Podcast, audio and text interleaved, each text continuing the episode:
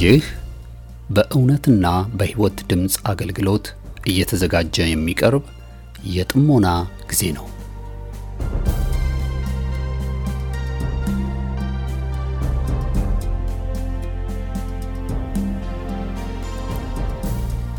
ጥሞና ወይም ተመስጦ በግል የሚደረግ ራስን ውስጥን የመመልከቻና የመመርመሪያ የጸጥታ ጊዜ ነው።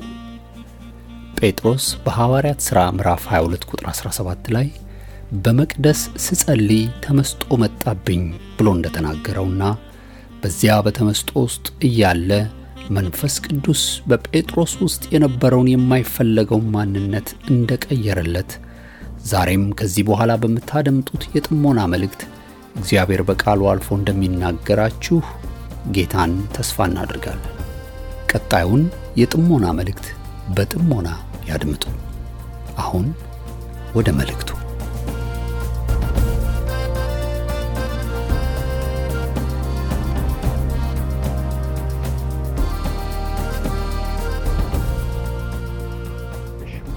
እንደምናደራችሁ እንደምንዋላችሁ የጌታ ጸጋ ሰላም በያላችሁበት የበዛ ይሁን። እግዚአብሔርን እጅግ አድርገን እናመሰግናለን። እንግዲህ ስለ እምነት ያው ከጸሎት ወደ እግዚአብሔርን ፊት የምንቀርበው በእምነት ነው። ጌታ የተመሰገነ ይሁን። ትናንት እንግዲህ ሰዎች በተፈጥሮ እምነት አላቸው ብያለው። እምነት የሌለው ፍጥር የለም።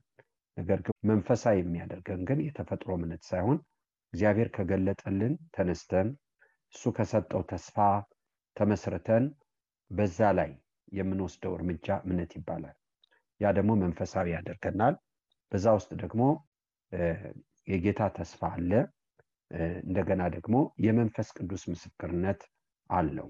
ጌታ የተመሰገነ ይሁን።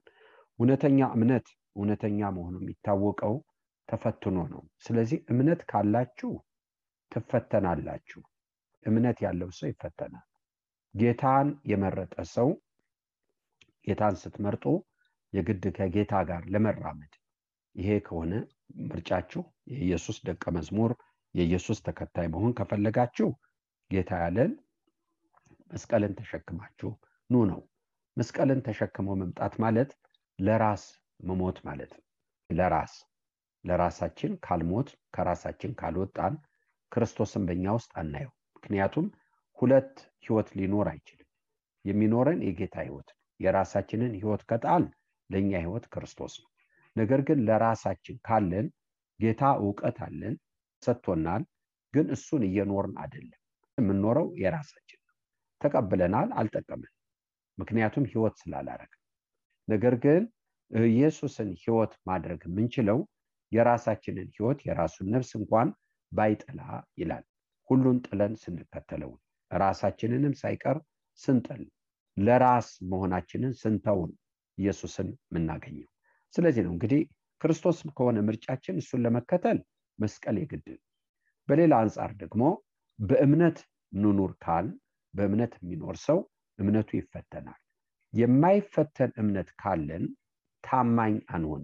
እኔና እናንተ ታማኝ የምንባለው ከእምነት ውጭ አይደለም።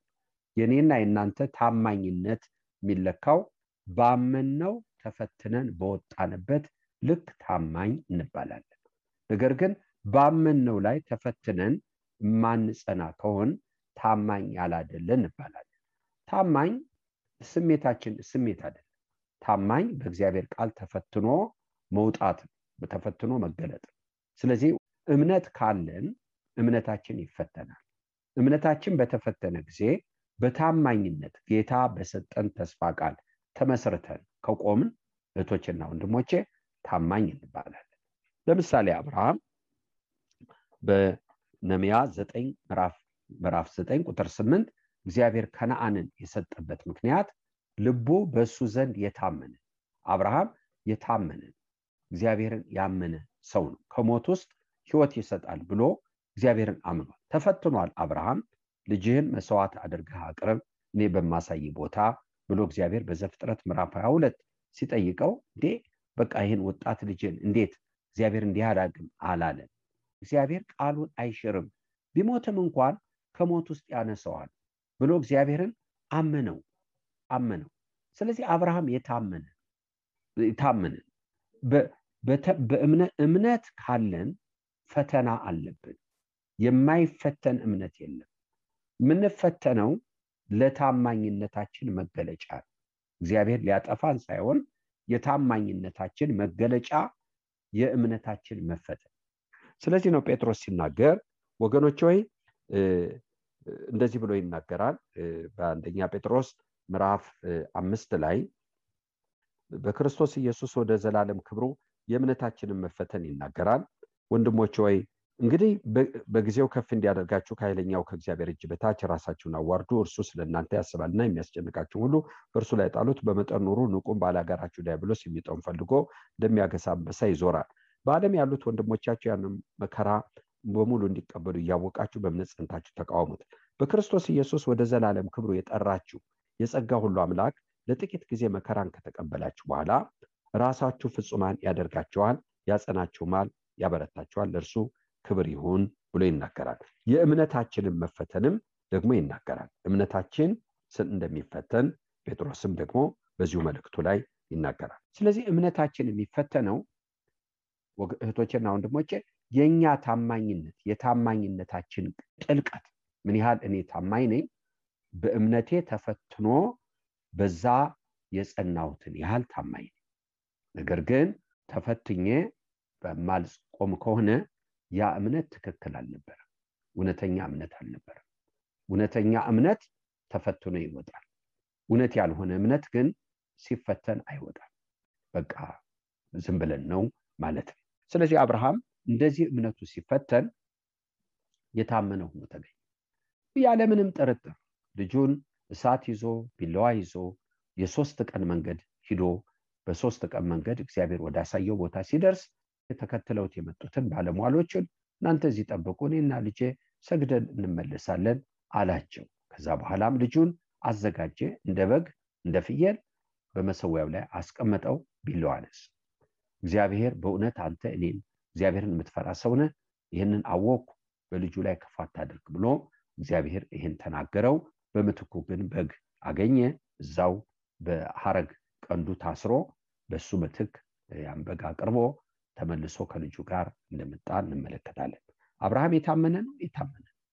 ስለዚህ እህቶችና ወንድሞቼ አንዳንድ ጊዜ እምነታችን የሚፈተንበት ባህሪው ስለዚህ ነው መጽሐፍ ያዕቆብ ምዕራፍ አንድ ላይ ልዩ ልዩ ፈተና ሲገጥማችሁ እንደ ሙሉ ደስታ ቁጠሩት ይላል። ለምን?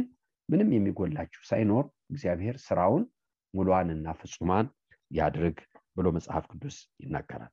እንግዲህ በእምነታቸው ተፈትነው የጸኑት ሰዎች የታመኑ ይባላሉ። በዘሁልቁ መጽሐፍ ምዕራፍ 12 ቁጥር 7 ትናንት ዕብራውያን መጽሐፍ ምዕራፍ 11 ላይ ተመልክተነዋል። ሙሴ በበራለት ጊዜ በበራለት ጊዜ ቆራጥ እርምጃ ወሰደ። የፈርዖን ልጅ አልባልም አለ። በቃ ስለዚህ ይህምን እምነት እንዲህ ስላለ የማይፈተን ይመስላችኋል? ይፈተናል። ግን የሚፈተነው ለምንድን ነው ሙሴ ያለውን ሆኖ እንዲገለጥ ያልነውን ሁነን የምንገለጠው ከፈተና በኋላ ነው። ስለዚህ ፈተና የእምነታችን ፈተና የታማኝነታችን መገለጫ እግዚአብሔርን እጅግ አድርገን እናመሰግናለን። ወይ ታማኝ አይደለንም ወይ ታማኝ ነገር ግን በፈተና የሚጸና ሰው የተባረከ። እግዚአብሔር ለሚወዳቸው ያዘጋጀውን ርስት ይወርሳል ብሎ መጽሐፍ ቅዱስ ይናገራል። እምነታችሁ ሲፈተን ድንቅ ነገር እንደመጣባችሁ አታስቡ። ይሄ ነው። ይሄ ባህሪው ነው። መጽሐፍ ቅዱስ የሚነግረን ይህን ነው። ስለዚህ ሙሴ በዘውልቁ መጽሐፍ ምዕራፍ 12 ቁጥር 7 በቤቱ እግዚአብሔር እኛም እኮ እንደሱ ነን ብለው እህቱና ወንድሙ በተነሱበት ጊዜ እንደሱ አይደላችሁ አላቸው። እግዚአብሔር እንደ ባሪያ እንደ ሙሴ አይደላችሁ እሱ በቤቴ የታመነ ነው ተፈትኖ የወጣ ነው አላቸው እህቶችና ወንድሞች የታመን ስንሆን እግዚአብሔር ምስክር ነው ምስክራችን። ሐዋርያ ጳውሎስ የሚለው እንደዛ የታመንኩ እንደሆንኩ በቆጠረ ልክ አደራ ሰጠኝ ወይም ሾመኝ ብሎ ይናገራል። እግዚአብሔር የተመሰገነ ይሁን። በቆላሲያስ መጽሐፍ እነ የሚባሉ የታመኑ በታመነ አገልጋይ ኤፌሶን 6 21 እንደ ኤፓፍራ በቆላሲያስ ምዕራፍ 1 ቁጥር 7 ላይ የታመኑ የታመኑ ተብለው ተጠርተዋል ብዙ ሰው ቸርነቱን ይናገራል የታመነውን ሰው ደግሞ ማን ያገኘዋል ብሎ መዝሙር ላይ ምሳሌ ላይ ይህን ይናገራል እግዚአብሔርን እጅግ አድርገን እናመሰግናለን እና የታመነ የታመነ ማንነታችን የሚገለጠው ከምናልፍበት ፈተና ልክ ነው። በፈተናችን በቃ ጌታን ብለን ጸንተን ኢዮብን ስንመለከት ጥርሱን ነክሶ ኢዮብ በዚህ ነገር አልበደለም ይለዋል። ታማኝነቱን እግዚአብሔር ይመሰክርለታል። እግዚአብሔር አምላካችንን እናመሰግናለን። ነገር ግን ወገኖች ወይ አንዳንድ ጊዜ ምናልባት ከጊዜ በኋላ የሰማነው ወንጌል የማይፈተን ወንጌል፣ እንደገና መስቀል የሌለው ወንጌል፣ እንደገና መከራ የሌለበት መንግስት ይሄ እንዲህ ተሰብኮልን ከሆነ የእግዚአብሔር መንግስት የምትፈልጉ ከሆነ መከራ አለ። ምክንያቱም መንግስቱ ራሱ ይገፋል። የሚገፋ ከሆነ እናንተም ትገፋላችሁ፣ የመንግስቱ አባል ስለሆናቸው። ኢትዮጵያ ውስጥ ከብዙ ዓመት በፊት አንድ ከሶሪያዎች ጋር ችግር ነበር። ከዛ በኋላ አረብ ይውጣ የሚባል ነገር ነበር። ሻይ የሚሰጡ ኢትዮጵያ ውስጥ የኖሩ አረቦች በሙሉ እንደ ውጣ ተባሉ። በቃ መጻተኞች። ስለዚህ ምንድን የሆኑት እንግዳው። ስለዚህ ምን ማለት ነው? መንግስታችን ከዚህ ካላደለ እንገፋል። በቃ ማምለጣችን ይሄ ባህሪ ጌታን ብለን የምንከተል ከሆነ ደግሞ መስቀል መሸከም አለብን። መስቀል መሸከም ማለት ራሳችንን ለመካድ ነው። ከራሳችን ለመውጣት ከኛ ራስ አለበዛ ክርስቶስ ህይወት አይሆን። ምክንያቱም በራሳችን ህይወት ካለን እሱ ህይወታችን አይሆን። ነገር ግን ለራሳችን ከሌለን ግን እሱ ህይወት ይሆናል። አንዱ እሱ ነው።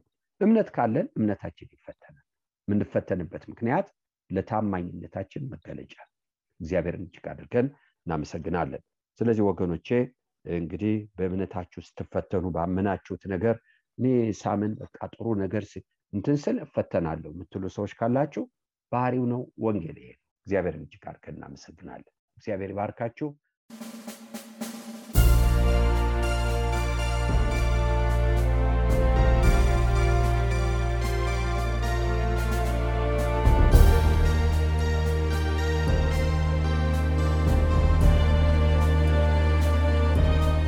እስካሁን ስታደምጡት በነበረው የጥሞና መልእክት ለሕይወታችሁ የሚጠቅም ለነፍሳችሁ መብልን ከቃሉ እንዳገኛችሁ ተስፋ እናደርጋለን።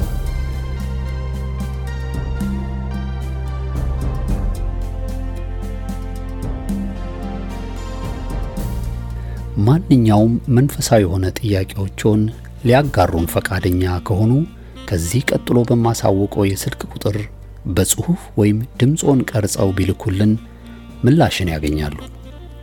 ለአሜሪካ የስልክ ቁጥራችን 215 782 08 48 ሲሆን የካናዳው ቁጥራችን ደግሞ 647 518 4919 ነው። የእውነትና የሕይወት ድምፅ አገልግሎት። የእግዚአብሔር ጸጋ ለሁላችንም ይብዛልን። አሜን።